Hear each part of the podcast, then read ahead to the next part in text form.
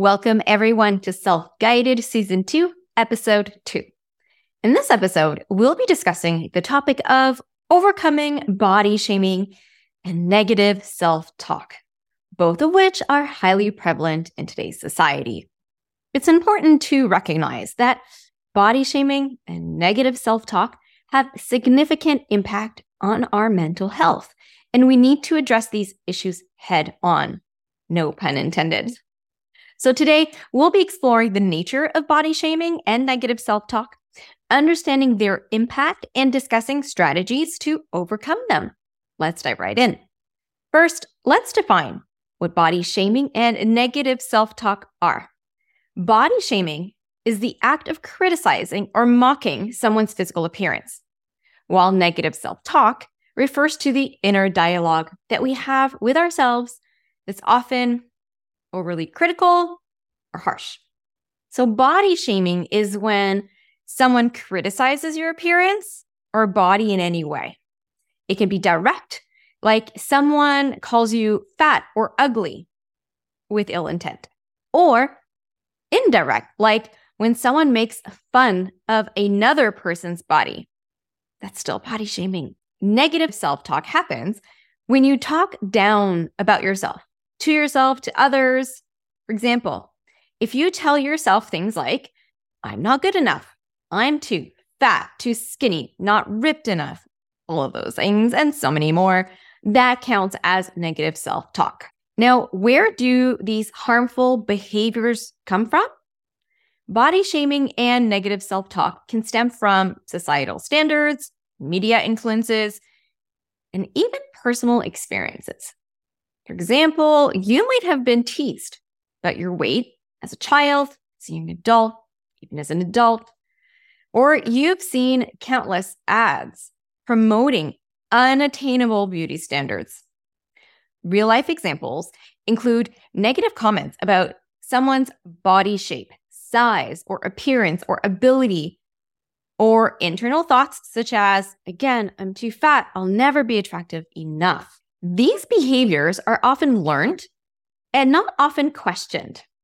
I know that, especially for my own negative self talk, it was learned from my environment and community. What was learned externally became internalized and well practiced to the point that my habitual thoughts were simply about something I could or should improve about my body. Yours may be different, of course, but the point is that I repeated these thoughts so often that they became a habit, unquestioned beliefs, and the first thing my brain offers me when I'm in a new situation, for instance, or anything that might make me nervous. What I didn't know that I'm hoping to impart to you now is that your body is beautiful. But it's up to you to learn how to appreciate it. And I mean beauty in all of its ways what it looks like, how it feels, what it feels like to be in it, all the things that happen to it, the way it responds, all the things about your body. Simply beautiful, simply wonderful. But it's up to you to learn how to appreciate it, how to see it for what it is. My body was always beautiful, and it was always my responsibility to appreciate it. So you can make a shift, and it doesn't have to be that difficult. The problem is that we're all programmed to look for the negative in ourselves and others. It serves its purpose. That's not what we want here about our bodies. So we don't see our own beauty by default, by habit of the brain. This isn't just about being skinny or fat. This is about feeling good about yourself as a whole person inside and out. Not just what you look like on the outside, but also what you look like on the inside and how you treat those around you and yourself. That's because the relationship you have with your body mirrors the relationship you have with yourself as a person and with others. Oh, that was a very hard awakening for me. As someone who strives to be kind and caring, to see that I had been so very mean to myself, to my body. But it was also a gift the more accepting I became of my body, the more accepting I became of myself and others, more so than I ever thought possible. So, why is it essential to address body shaming and negative self talk? They can have a detrimental effect on your mental health. They can lead to depression, anxiety, and low self esteem, among so many other issues. It's crucial that we overcome these challenges to improve our mental well being, which will then improve or allow you to navigate in this world the way that you want to, on purpose and with intention. At the risk of repeating myself, how we are towards our body, how we try to fix it all the time when we don't like it, is time, energy, and money ill spent that keeps you from showing up the way that you want to. Be on that stage, sharing your message as a healer or a coach, or in your personal life to get in those pictures. But there are strategies for overcoming body shaming and negative self talk. And you'll see why I put both of those together, even though one comes from the outside, body shaming, whereas the other comes from the inside, negative self talk. I believe that the strategies I'll offer help you navigate both, help you overcome both. Let's go ahead and talk about those actionable steps that you can take to accept your body as it is. Let's begin with preventive care. Before anyone says anything, before your own brain offers something negative about your body, get to know yourself, get to know your body, get grounded in the knowing of who you are that you already know for a fact. Get super solid here. Allow it to become what you rest on when you experience body shaming or negative self talk. That can look like so many different practices. That's going to be unique for each of us. But when you think about it, or the moment I mentioned it, the idea of grounding yourself in who you are, who you know you are for sure, what came up for you? Try that first thing. Try to do more of that, whatever that was. Next is self care. It is also crucial in overcoming body shaming and negative self talk. Set aside time for yourself. Engage in activities that make you appreciate the body that you have and surround yourself with positive influences. This could include moving your body, could include changing who you follow on social media, or spending time with supportive friends and family who speak kindly of your body. Of those three, which are you willing to start trying today? There's no right or wrong answer. Just take a step. Lastly, consider tools and resources that can help you in your journey. It can be books such as The Gift of Imperfection by Brene Brown, which will help even if it's not necessarily about the body. You can apply the same principles to your body. These types of books can offer valuable insights and encouragement. And never, underestimate the power of support groups, either in person or online, which can provide a safe space to share your feelings and experiences with others who understand. In fact, you are so welcome to check out the different offerings that I have that include other people. If what you want is a support group, I do offer those occasionally throughout the year. Go check it out. Now, when someone has said something or your own brain has started on you about your body, how it feels, how it looks, how it moves, whatever it may be, you'll require a different approach. The approach that I want to offer is to challenge the intended body shaming or negative thought. When you catch yourself engaging in negative self talk, counteract it with a question. Challenge may be a strong word, so we're going to use the word question if that feels better for you. So, for example, if you think, I don't like my legs, challenge the thought, question the thought by breaking it apart. Like, is it everything about my legs that I'm not fond of? Or is there space for that statement to have some nuance? Some parts of it are true, some parts of it are not so true. You might notice how much you fancy a certain shape on your leg, or maybe your skin tone or softness or any other quality. The nuance that you will have uncovered will be that openness that you need to counteract the body shaming or the negative self talk. Because thoughts are funny, right? They're a little bit funny because they happen in the brain. So we tend to believe them as fact, but they are not. They are perception, opinion, appraisals, judgments. And just between us, have you ever changed your mind about someone or something? I mean, sure you have. And you can do the same about those thoughts about your body. Now, what about when it comes from someone else, right? In the form of body shaming. You can't control someone else. You can't help them change their mind about it. I mean, maybe you could, but how long and tedious would that be? So I want to offer something different. What if they're wrong about you, about your body?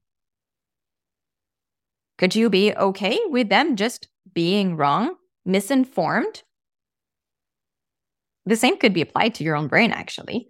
Could you be wrong about your body? I want to give you uh, an example here. Let's just say you enjoy dance competitions and you and some friends get together to either go see it live or watch it on TV, whatever it may be. You and those people, maybe you're, you know, maybe half a dozen or so people, you are all going to see and witness the exact same thing. The exact same bodies moving, dancing, interpreting the music. And yet, you will each have different opinions, different ways of qualifying, of describing what you've just seen. Two of you may have the same favorite uh, pair of dancers, and others might look at them and go, oh my goodness, no, they weren't as flexible as they could be. They didn't hit the note the way they should have, et cetera, et cetera. All about, you know, how their bodies are performing. Could they be wrong? Could you be wrong? Is it possible that there is no factual answer to be had? Which means there's possibility, and you get to really allow people to have their own opinion and I mean, if you're talking about these dancers, whatever these people's opinion of the dancers that differ yours, it wouldn't really bother you. I mean, I guess it depends on how invested you are in this dance competition or whatever you're watching, but you wouldn't be so invested. You'd be like, ah, fine, we disagree, we don't think, we didn't notice the exact same things, etc. With practice, you can do that when somebody says something about your body as well. Does that absolve them of responsibility? No. No, it does not. And it does not mean to become a doormat. I am addressing the issue from what you can do for you, how you can support yourself. Body shaming and negative self talk are things we all experience at one time or another. But it's possible to make that shift, and it doesn't have to be that difficult. Body shaming is really a form of bullying that can have negative effect on your mental health. Negative self-talk can also be harmful. It's actually the voice you're going to hear more often, more than the body shaming. So it's important to be aware of what you're thinking about your body. It may seem like an impossible task at first. I am with you. I thought it was impossible at first too, but you'll find that once you start noticing your thoughts, there will be less and less room for them in the future. Because remember, you're going to be questioning them and challenging them and seeing the nuance that's available and making space for something different, for a different observation, for a different appreciation, probably of the exact same body part. So, just like learning any new skill or habit, takes time to develop those new patterns and behaviors, including those brain habits. But with practice, these things become easier. The fact is, your body is beautiful and you need to learn how to appreciate it. That doesn't mean you have to be perfect. In fact, I think that striving for perfectionism can also be harmful. The point is that you could feel good about your body, about yourself, and the way your body looks right now, not in some far off future where everything has been worked out perfectly. Because let's face it, no one ever gets there. So instead of focusing on what could be better about your body, or wishing that others would change their opinions of your body. Which, honestly, if you figure out how to do that, please let me know. So instead, focus on doing something today that will better your body image in some way. Do something with your body that makes you happy, like moving your body in a way that is available to you and feels enjoyable.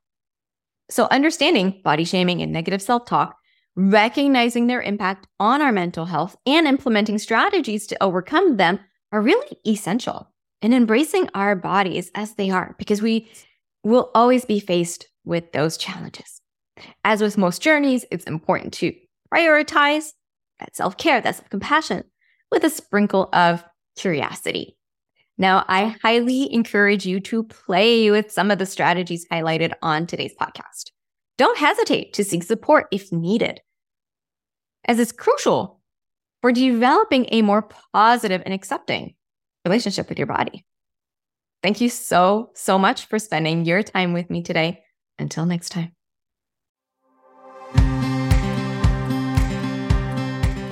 Do you want to find out what you can start doing today to start seeing a difference in how you see and experience your body?